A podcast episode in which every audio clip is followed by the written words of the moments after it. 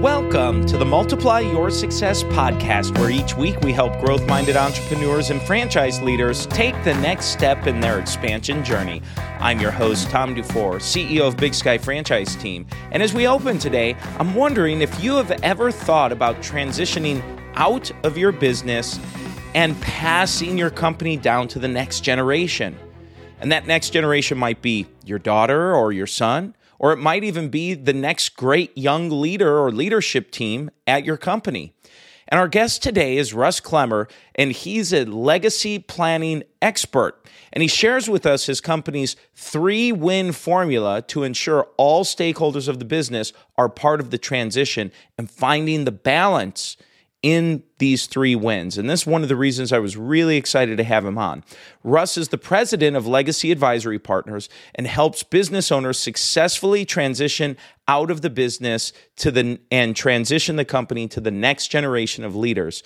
Russ has a great background as an investment advisor, a company leader. He even spent time as a school teacher for a while, and now he helps owners transition out of their business. He has his M B A, Series seven, and Series sixty-six. You're going to love this conversation with Russ Klemmer. Great to be here, Tom. Appreciate everything uh, that you guys stand for and what you uh, provide to uh, your audience, the expertise and the and the knowledge and the skills. And, and fortunate to be here with you today. Thank you very much. So, yeah, my name's Russ Klemmer.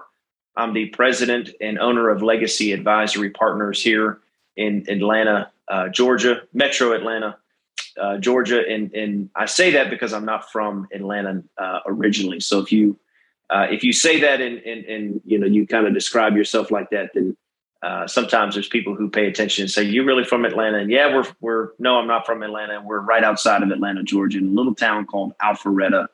Uh, and we are an advisory firm focusing on serving uh, founders of businesses, preparing them for Uh, their their pending future exit, um, but but a large part of what we do is getting the next generation of leaders ready to lead and ready to potentially come in as owners uh, to help carry the business on to the next level of success.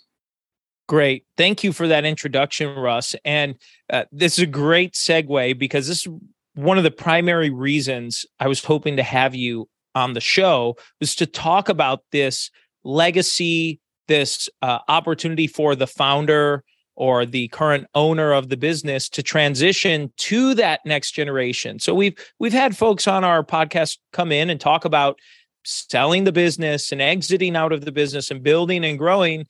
But what if you're just passing this down to the next generation, or in some form of kind of an E S O P that someone might come in where it's going to the employees?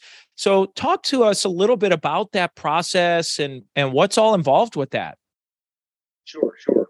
Yeah, it's really wrapped up in one word. So if you're a if you're a founder, you know, you you kind of birthed this uh, business, and it's really like a, another dependent of yours. Uh, your, your blood, sweat, tears are wrapped up into it. And so when it comes time to acknowledge, right, and I use the word acknowledge intentionally, when it comes time to acknowledge that you will not own the business forever, you will not lead the business forever, there is an exit, whether you plan for it or not, it will happen at some point. When that, when that acknowledgement occurs, there's a lot of questions that come to mind. Um, financial questions are a big part of it, right? You want to make sure that there's a long-term win for the shareholder. How do I, what am I going to be like? Am I going to be, am I going to be financially independent and set as I exit this business? What does that look like? Is my life going to be turned upside down because I don't have the business to cash flow my lifestyle and all these other things going on? So financial is a big part of it. But most often the question is, what's going to happen to the culture of my company? What's going to happen to my people? And so that's a big part of what we do, walking owners through the, the understanding of, not only do you want somebody that comes in and knows and has an expertise in what you do, not only do you want to make sure that you have your financial pieces taken care of, all the other stakeholders are taken care of uh, when you exit. But the big question that they have, and they say, and, and really that they don't have a lot of experience in, and most founders don't, is how do I maintain my culture? How does my culture succeed in and through the next generation of leadership and ownership. So it's a big area of our uh, of focus is to make sure we go through that culture piece with them. Yeah, and it, well, thank you for sharing that. And and this this culture idea, certainly it's it's definitely a buzzword in business today, uh, and and going and, and just any business circle. Um, but would you mind talking a little bit about how that's kind of preserved and how that's kind of transferred? Yeah, yeah. So uh, it, it, there, there's two different situations. So if a if a founder has defined their way of doing business, what's valuable to them in their interpersonal uh, interactions with clients, with vendors, with employees, if they have defined those things and laid those things out clearly and communic- communicated those things clearly to everybody involved, and they have uh, they have begun to measure engagement around those cultural definitions, then our job is a lot easier. But if they haven't, if they haven't taken the time, and it's all in that person, right? The culture is all in that person. That person is at the center. So the culture is on track because the founder is there to keep it on track. And that's the opposite of what, really what we're looking for. And we have to go through the effort of saying, well, what are the values in your company? I'm not talking about a list of bullet points on a wall you put in the coffee shop. I'm talking about what are the what are the things that you don't negotiate on? What does it mean in the community to do business with such and such a company? What does that mean? And so we help draw out of the person, the founder, right, whose personality and, and the way they do things is usually larger than life. We draw that out of them and then put that into something that then can be taken down and defined and taught all the way through the organization. And so when someone says, I'm worried about my culture, typically what they're saying is, I'm the lifeblood of this company. And if something happens to me, then even though we have a lot of nice people, we have a lot of people who intend uh, well, and they do a lot of great things, and we take care of our people, we do these different things, the person who is spearheading that conversation and the reminders and the organizational philosophy is the owner. And so we don't like anything to be wrapped up in the owner. We don't like anything to be wrapped up in the owner. We don't want, we don't want the clients and the secret sauce. We don't want the, uh, the, the cultural definition. We don't want anything to be wrapped up in the owner, because that makes the, uh, the business less valuable to the owner, right? There's discounts all over the place for the owner and, and founder-led business. And then also we know that the entity is threatened in and of itself. Uh, And it could be, you know, put up on the chopping block for a private equity firm or somebody else who comes in and just takes out all the uh, things that are fluff just to get down to the core service or core product. And so what we encourage folks when they say, I'm not sure about my culture, is to say, we walk them through a process of saying, well, let's define your culture. Let's, let's get that clear and open and well communicated.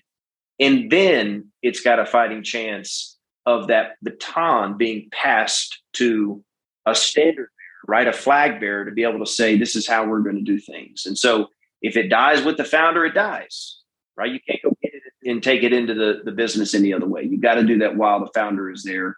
And so that's really probably one of the biggest things.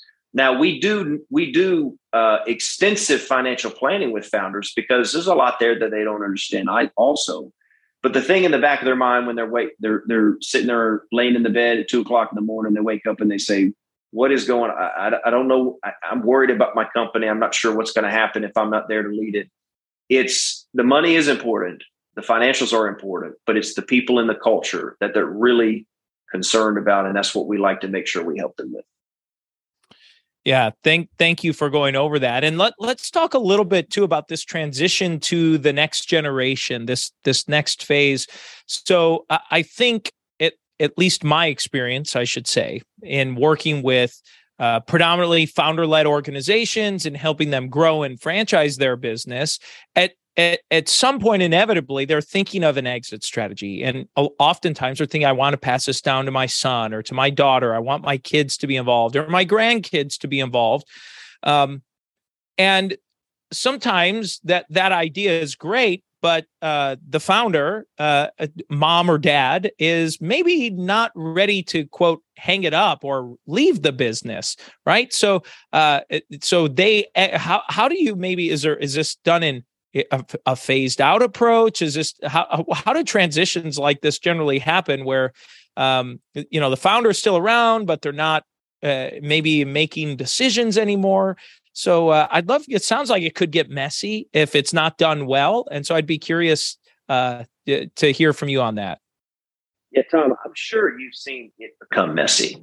I'm sure you've seen your fair share of stories where uh, the founder said, well, I need an exit plan and I'm eligible for any number of different ways of doing it. Could be an E S O P, could be a Um, you know, an internal family transition, could be an internal third party or, you know, some executive that's able to, to lead forward, could be private equity, could be, you know, limited partner, D- different ways of taking the chips off the table, right? That's kind of the the, the cliche we use of taking chips off the table, uh, all or in, in part. We asked the question, what does uh, your life look like beyond owning the company?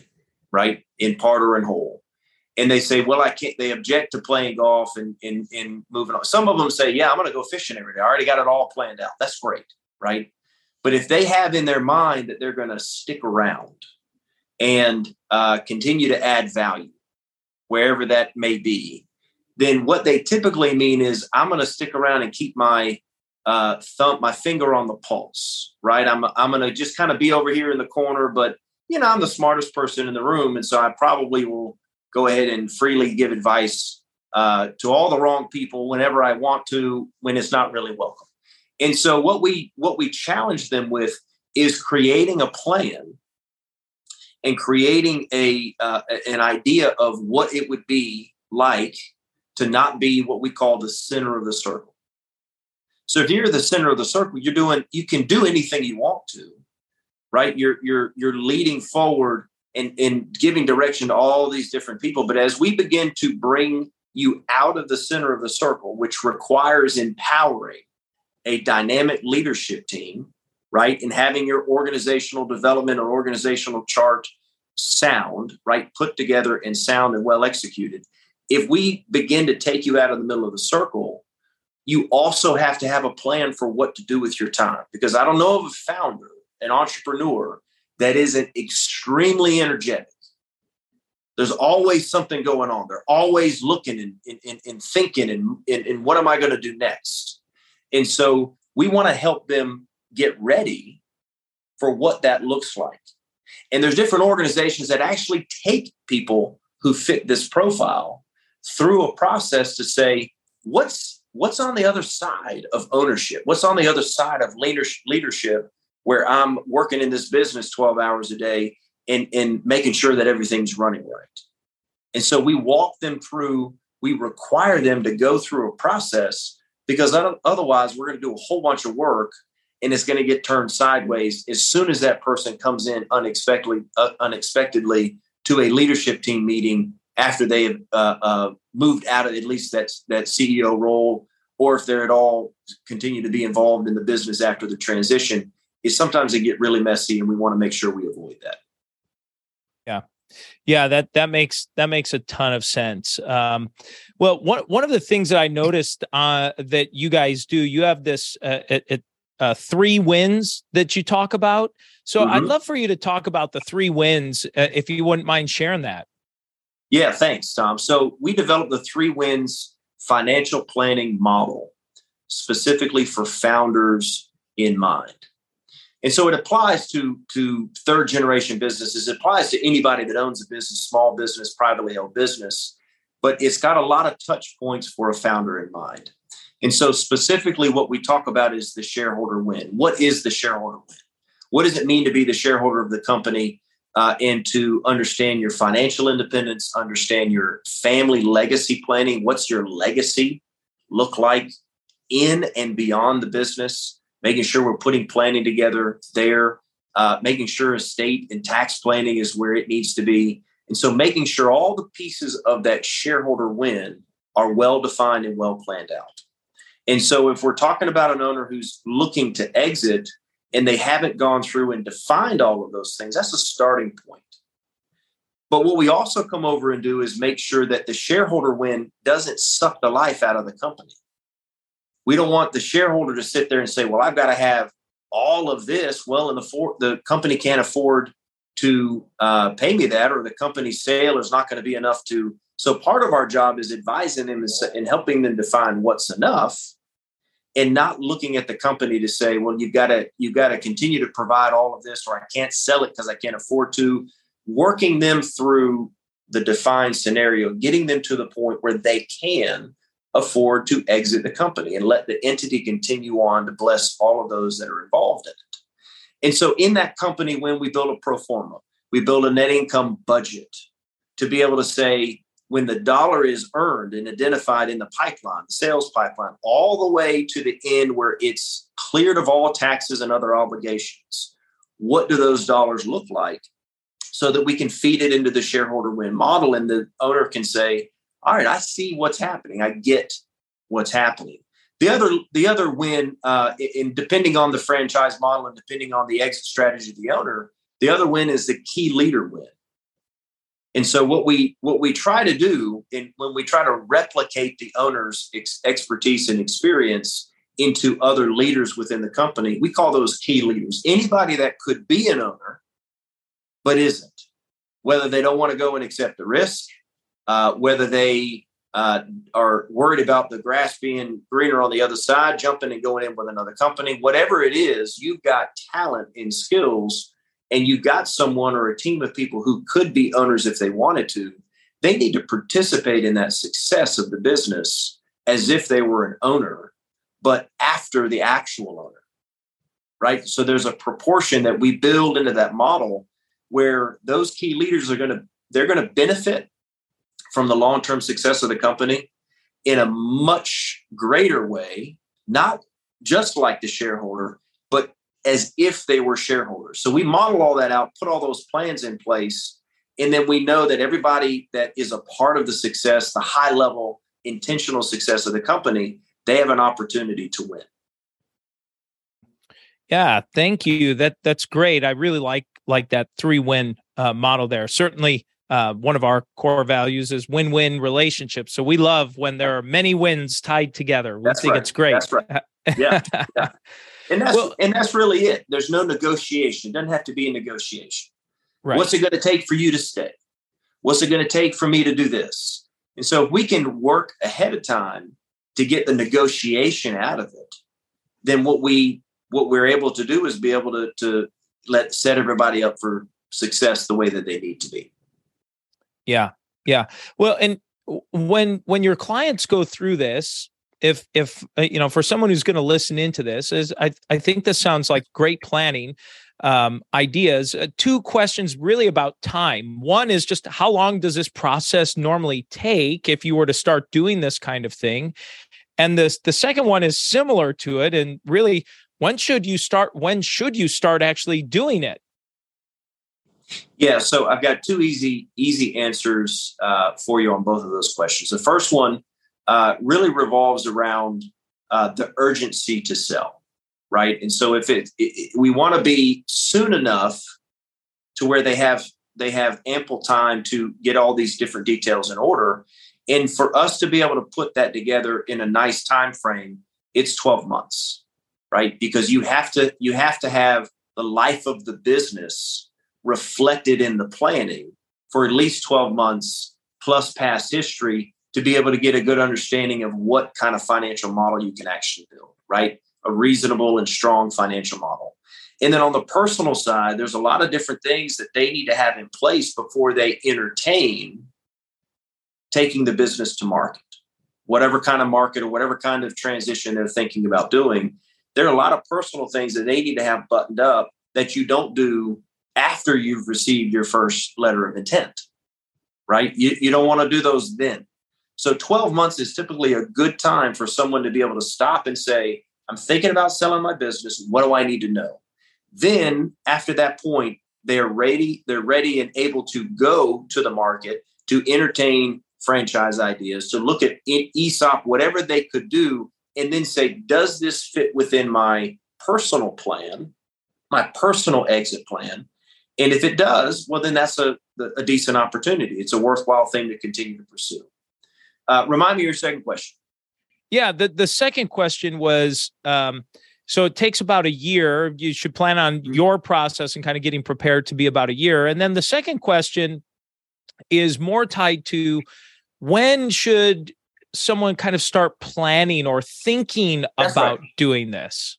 Yeah, yeah, yeah. So, Tom, uh, the, the simple answer is it's never too early. The simple answer answer uh, answer is that it's never too early.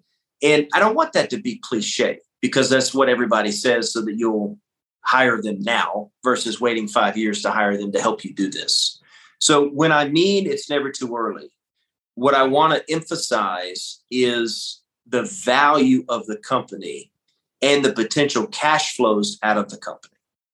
So if you start this process going through the three wins and you don't have a pro forma that shows you from dollar in the pipeline to dollar after tax, what that looks like and what it can do, then you're not able to properly incentivize your talent to, to, to help them stay focused and to collaborate at a high level with those around them.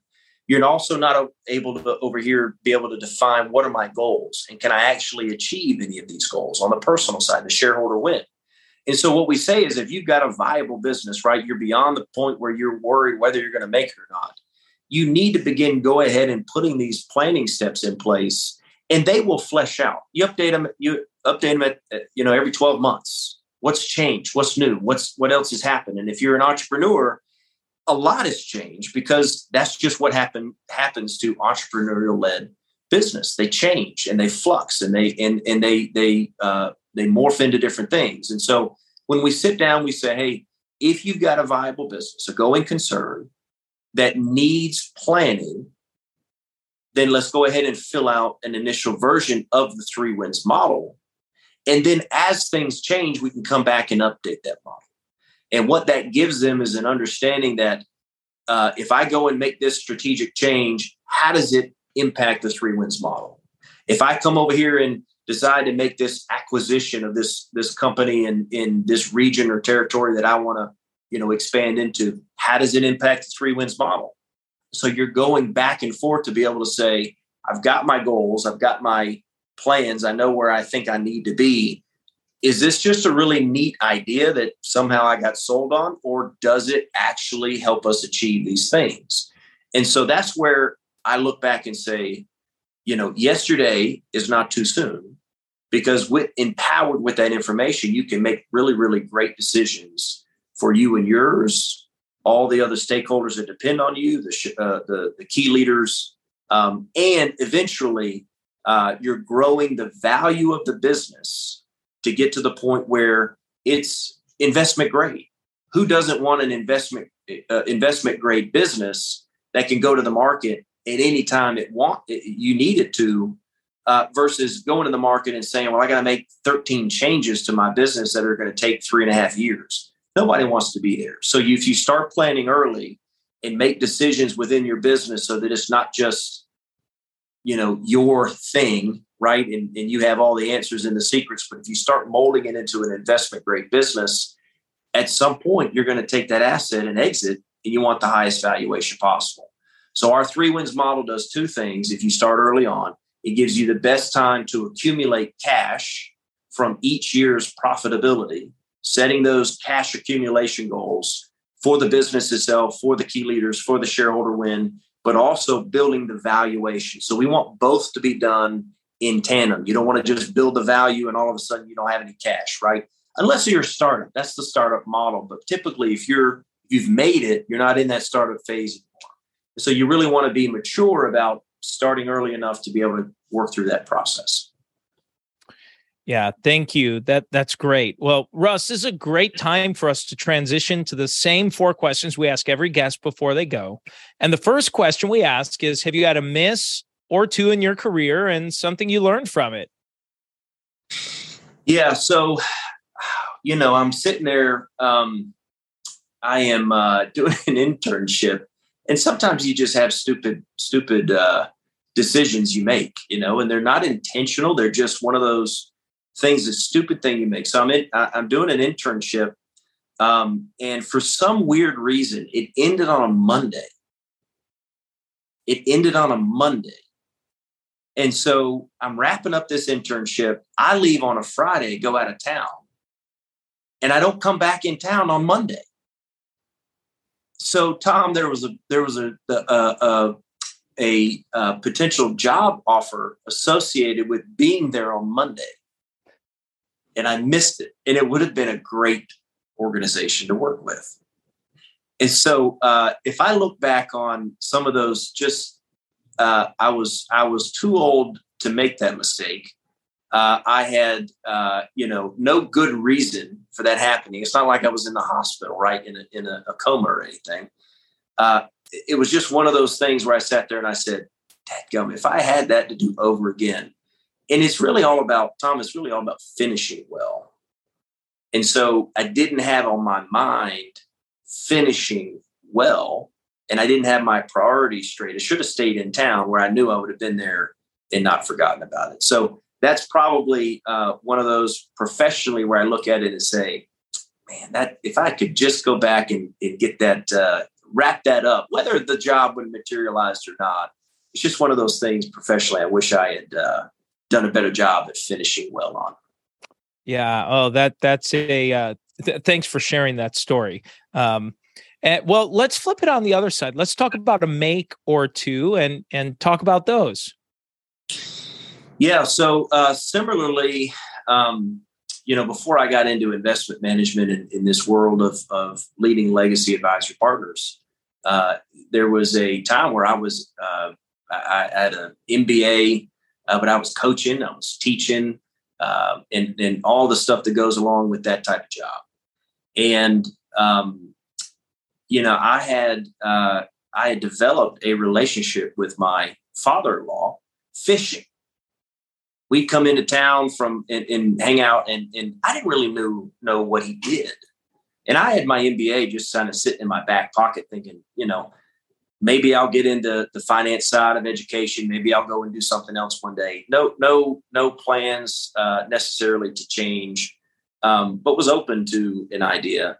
And I'm sitting there on the boat one day with him, the long weekend. We're, we're in town hanging out with them. And he said, he said, Russ, uh, you want to come and work in my business? And I said, uh, well, maybe, I guess, you know, I, I don't really know what you do. I knew it was in the investment uh, arena, investment advisory arena. And he said, well, we don't have to worry about that. We can get you coached up in what we do. He said, you want to, you, you want to come and uh, if you, if you like it and, you know, you're successful at it, then, you know, maybe you take it over from me one day. And so that was actually my first experience sitting there saying, all right, well, you know, you out of the blue, you know, you have a friendship with someone and out of the blue, uh, you know, a, a job offer comes and uh, I showed up for that one. It was a Wednesday. I showed up for that one. Um, but, uh, you know, there was one of those where y- you you pursue things. And the reason I call it a make was, uh, you know, you pursue things in a sincere and transparent and open uh open perspective. And uh, sometimes things just work out. And and I think anybody that's had an opportunity come their way that uh, they missed on, and then they another opportunity came on, you know, came their way that they uh, were able to make good on, you see the difference. And so I had worked really hard to conjure up that other opportunity and to build that internship and opportunity. And then I go and lay an egg. And then this one was great, solid relationship, a whole world of information I had to learn drinking out of a fire hose. But it was one of those where you had a piece about it. And, I, and, and, you know, I looked at it. And so here I am today, leading and owning a, a investment advisory firm and enjoying every minute, minute of it. Wow. What a great story. What a great story. Well, let's talk about a multiplier um, that, that you maybe use to grow yourself personally or maybe professionally. Yeah. So, you know, this one, there's a lot of, there's a lot of different things I would, I, I thought through when asking, you know, looking at that question. Um, the number one thing that I would say uh, has impacted my ability to um, lead well and to be prepared and to take good care of my clients and to be effective in my family um, in, uh, in other areas of my life uh, is got to be my five a.m. alarm. And I know that sounds a little bit silly, but my life before I began that practice, that that habit routine was sometimes I wake up at seven thirty. Sometimes I wake up at five thirty. Sometimes I'd wake up at six thirty. Sometimes I'd, and I'd never had a routine my entire life. I never had a routine where I was up every day at the same time.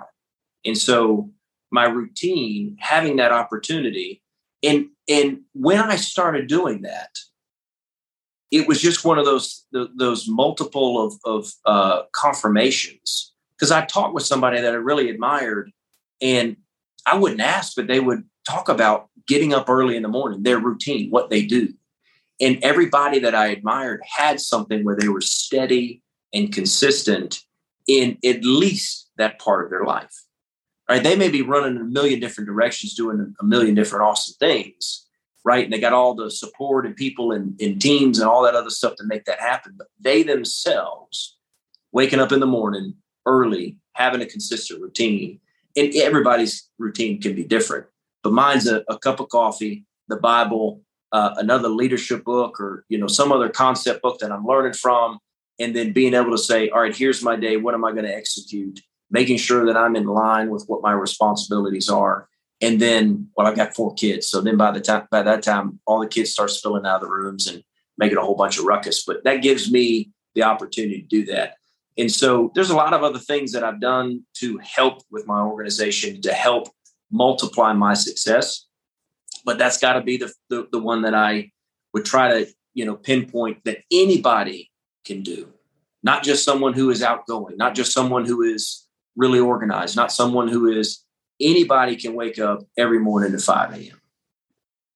Yeah. Thanks for sharing that. And well, Russ, the final question we ask every guest is, what does success mean to you? Yeah. So, you know, I don't want to be, uh, you know, too, too much of a curveball here, but um, it, it, I, I'm a Christian. I follow Jesus. And so when I look at success, uh, there's a, there's a, uh, something called the Westminster Confession of Faith. And the and this, you know, a laundry list of belief statements. And uh, the first one is the chief end of man is to glorify God and enjoy him forever. And so my definition of success is, am I glorifying God and enjoying him in what I'm involved in right now? And so tomorrow that may look a little bit different. Right. And so instead of trying to say, well, I grew a company from X to X, or uh, all my kids got through college, or, uh, you know, I was able to, uh, you know, hike Kilimanjaro uh, or whatever those different goals are, which are all really great and awesome. And I love those things. I mean, that's part of growing a business is the three wins. So I settle it on that idea of, I'm going to not only work hard to glorify him, but I'm also going to work hard to enjoy what I'm doing and who I'm doing it with. And so that's a, that's a little bit of a two-part definition of what I think success uh, should look like.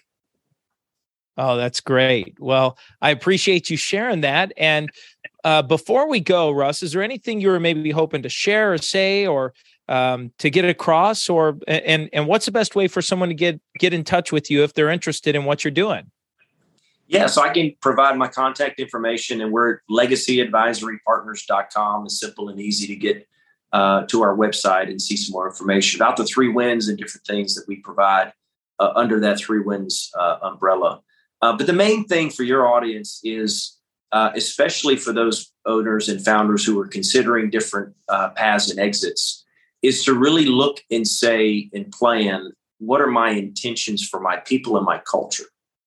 If that's important to you, make sure you go through the process of saying, uh, what will it what will it look like that I don't have any regrets about myself and my other people, my culture, when I exit this business? That's a big thing, to work so hard, scratching and clawing to build a business. And then once you exit it, to look back and say, man, that just didn't go the way I wanted it to. So take the time now, early, and prepare for those things and be intentional about those things so that there's no regrets on the other side. Russ, thank you so much for a fantastic interview. And let's go ahead and jump into today's three key takeaways. So takeaway number one is when Russ shared how when he's working with his customers and his clients that he helps challenge them on the legacy planning to get the, the owner or that founder out of the middle of the circle. I thought that was a great description. So think of yourself as the founder. You're in the center of everything right now. When you're transition planning, you're looking to move yourself out of the center and put someone else or maybe other leaders in the middle there. And he asked the question, what are my intentions for my people and my culture? And how can I make sure that I'm intentional about that? Just brilliant. Thoughts those were some great questions. Takeaway number two is the fact that it's just never too early to start planning to sell and transition out of your business, and start uh, planning early to turn it into an investor-ready business. I thought that was a key, key phrase when he said, start planning early to turn it into that investor-ready business. So whether you want to sell or not, those are still great practice. And by the way, things that we help our clients with, when you go through the franchising process to franchise your business, you are there essentially starting to prepare your business to be more of an investor-ready company. And takeaway number three is to finish well. And he he learned this lesson in a really hard way, but he shared the miss about how he had an internship that finished up on a Monday and he went out of town on a Friday and just either forgot or didn't pay attention. It wasn't as important to him at that moment. And he did not finish that well, which ultimately led to a lost opportunity for him. So I thought, I think that's a great concept, and specifically for you as the leader of your organization, for you to finish your leadership at your company. Finish well. And now it's time for today's win-win. So today's win-win is, you probably guessed it, the three wins model that Legacy Planning shares and pro- goes through with their customers. I-, I love the concept of a win-win, and with them, it's a win-win-win. And so it, there are three wins that they look for, and I think that these are just, this is just sound advice for any leader that's looking at exiting. So number one, what is the shareholder win? Where is that? Make sure that the shareholder wins in the business. Number two, that there is a key leader win, meaning the new leadership that's taking over. We need to have a win for them. And number three is that the company itself or the, the team that's running the business needs to have a win, and there needs to be balance in all three of that, in, in all three of those. Very often when there's a sale or a transition, it's all focused on the shareholder win. Well, I, I like the way that that uh, Legacy uh, and Russ and his company, that that that they plan on this, is to have balance between all three of those. So for the primary shareholder or the shareholders, the second win is for the incoming leadership team, and the final win is for the staff and team that's running the business as a whole. And that's the episode today, folks. Please make sure you subscribe to the podcast and give us a review. And remember, if you or anyone you know might be ready to franchise their business or take their company to the next level, please connect with us at big sky franchise team dot com. Thanks for tuning in, and we look forward to having you back next week.